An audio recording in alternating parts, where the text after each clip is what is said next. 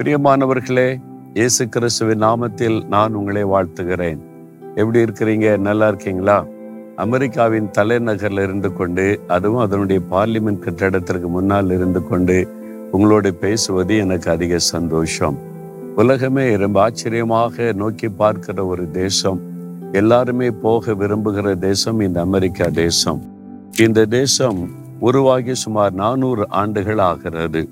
இந்த தேசம் இப்படி சுதந்திரம் அடைந்து ஒரு தேசமாய் உருவாவதற்கு அநேக தேவ மனிதர்கள் ஜெபத்தோடு பிரயாசப்பட்டு இருக்கிறாங்க அதுவும் இதனுடைய முதல் ஜனாதிபதியாகிய வாஷிங்டன் அவருடைய சரித்திரத்தை வாசித்தால் ரொம்ப ஆச்சரியமாய் இருக்கிறது இந்த தேசம் சுதந்திரம் அடைவதற்கு அவர் அதிகமாய் பிரயாசப்பட்டவர். யுத்தத்தை முன்னின்று நடத்தினவர். அது மாத்திரமல்ல முழங்கால் படியிட்டு ஜெபிக்கிறவர்.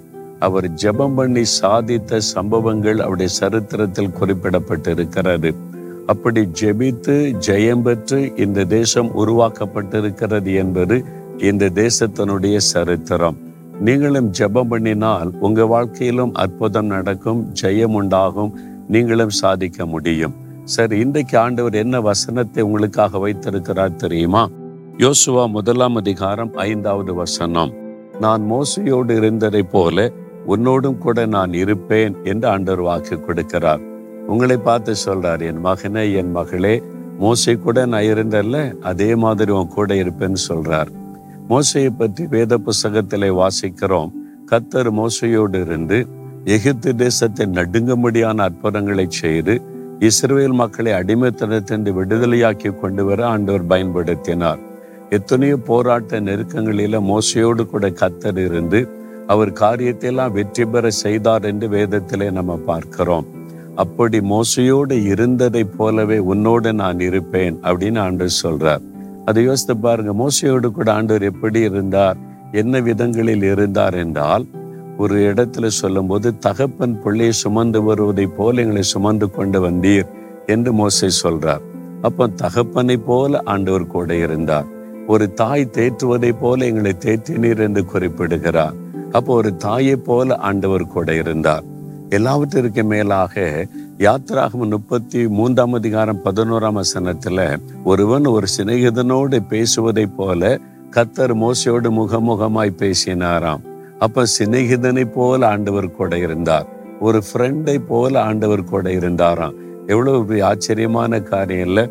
எல்லாவற்றையோடு நெருக்கமான உறவு தான் ஃப்ரெண்ட்ஸ் அந்த நண்பர்களுடைய உறவு என்பது. தாய் தகப்பனாய் இருந்தாலும் அந்த பழக்கத்திலே ஒரு டிஸ்டன்ஸ் காணப்படும். சகோதரர்களாய் இருந்தாலும் சகோதரிகளாய் இருந்தாலும் அந்த உறவுகளிலே அந்த பழக்கத்திலே சில காரியங்கள் மறைக்கப்படும் சில டிஸ்டன்ஸ் காணப்படும். ஆனா ரெண்டு பேர் நண்பர்களா இருந்தான்னு வைங்களேன் ஒண்ணுக்கு ஒண்ணு ஒளிவு மறைவே இருக்காது. எல்லாத்திலும் ஃப்ரீயா ரெண்டு பேருமே பகிர்ந்து கொள்ளுவாங்க. ஒருவருக்கு ஒருவர் பாரத்தை பகிர்ந்து கொள்ளுவாங்க சந்தோஷத்தை பகிர்ந்து கொள்ளுவாங்க. ஒருவருடைய முகம் வாடினால் அடுத்தவருக்கு உடனே பாதிப்பை உண்டாக்கி விடும் ஏன் நீ துக்கமா இருக்க? ஏன் இப்படி இருக்க? உனக்கு என்ன பிரச்சனை? நான் உன் ஃப்ரெண்டு தானே. என்கிட்ட சொல்லுன்னு கேட்பாங்க. அதனால நண்பர்களுடைய உறவு என்பது ரொம்ப சிறப்பானது. ஆனால் தான் இயேசு கிறிஸ்து கூட தன் சீசரை பார்த்து சொல்றாரு. யோவான் பதினைந்து பதினைந்துல நான் இனிமே உங்களை சிநேகிதர் என்று சொல்ல போகிறேன். என் சிநேகிதர்களாக நான் உங்களை மாற்றிக்கொள்ளுகிறேன். எல்லா ரகசியத்தை உங்களுக்கு நான் சொல்லி தருகிறேன் என்று ஆண்டவர் பேசுவதை பார்க்கிறோம். ஆண்டவர் இயேசு நமக்கு ஃப்ரெண்டா இருப்பாராம். எவ்வளவு பெரிய பாக்கியம் இல்லை? மோசையோடு ஒரு ஃப்ரெண்டை போல பழகினவர். உங்களோட ஒரு ஃப்ரெண்டா இருந்து பழகவும் பேசவும் விரும்புகிறார். அப்ப நீங்க மனந்திருந்து எல்லாத்தையும் அவர்கிட்ட பேசலாம். எதுக்கு துக்கமா இருக்கிறீங்க? எதுக்கு உள்ளத்துல காரியத்தை மறைச்சு வச்சிருக்கிறீங்க? அப்பா கிட்ட மறைக்கலாம் அம்மா கிட்ட மறைக்கலாம் உடன் பிறந்த விட்டு கூட மறைக்கலாம். ஆனா ஃப்ரெண்டு கிட்ட எந்த ஒளிவு மறைவுமே இருக்காது. அதுதான் நண்பர்களுடைய சிநேகிதர்களுடைய பழக்கம். இயேசு உங்களுக்கு நல்ல சிநேகிதன்.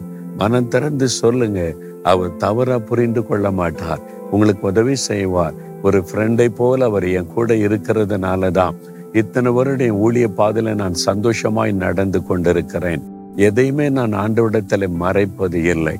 என்னுடைய வெற்றி என்னுடைய தோல்வி என்னுடைய வீழ்ச்சி என்னுடைய எழுச்சி அல்லது என்னுடைய பலன் பலவீனம் எல்லாத்தையும் குறித்து ஆண்டவரோட பேசுவேன். அவர் எதையும் தவறாய் புரிந்து கொள்ள மாட்டார். ஒரு சிநேகிதனை போல் ஆலோசனை கொடுத்து அழகாய் நடத்துவார். எவ்வளவு ஒரு அற்புதமான ஆண்டவர் இல்லை. இயேசு உங்களுக்கு ஒரு நல்ல சிநேகிதன். அவரை சிநேகிதனா மாற்றிக்கொண்டா அவருடைய உள்ளத்துல இருக்கிற பாரத்தை கூட உங்கள்கிட்ட பேசுவார்.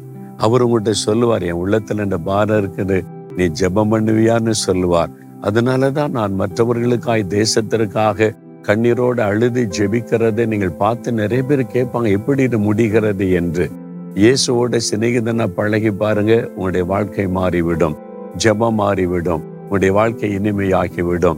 மோசையோடு இருந்ததை போல நான் உன்னோடு இருப்பேன் ஒரு சிநேகிதனை போல உன்னோடு இருப்பேன் சொல்றார். பிறகு எதுக்கு பயப்படுறீங்க? இயேசு நமக்கு ஃப்ரெண்டா இருக்கும்போது எதுக்கு கலங்கணும்? சந்தோஷமா சொல்லுங்க. ஆண்டவரே நீர் என்னுடைய சிநேகிதன். நான் எப்பொழுதும் உம்மோடு கூட ஒரு ஃப்ரெண்டாக இருக்க விரும்புகிறேன்னு ஒப்பு கொடுங்க உடைய மனதில் பெரிய சந்தோஷம் வந்துடும் ஜெபிக்கிறீங்களா? ஆண்டவரே எனக்கு ஒரு நல்ல சிநேகிதனா இருக்க. மோசையோடு நீர் சிநேகிதனை போல இருந்ததை போல என்னோடும் சிநேகிதனா இருந்து என்னை வழிநடத்த ஒப்பு கொடுக்கிறேன் எனக்கு ஒரு நல்ல ஃப்ரெண்டாக நீர் இருக்கிறபடியினால் உம்மை ஸ்தோத்தரிக்கிறேன் உம்மை துதிக்கிறேன். இயேசு கிறிஸ்துவின் நாமத்தில் ஆமேன் ஆமேன்.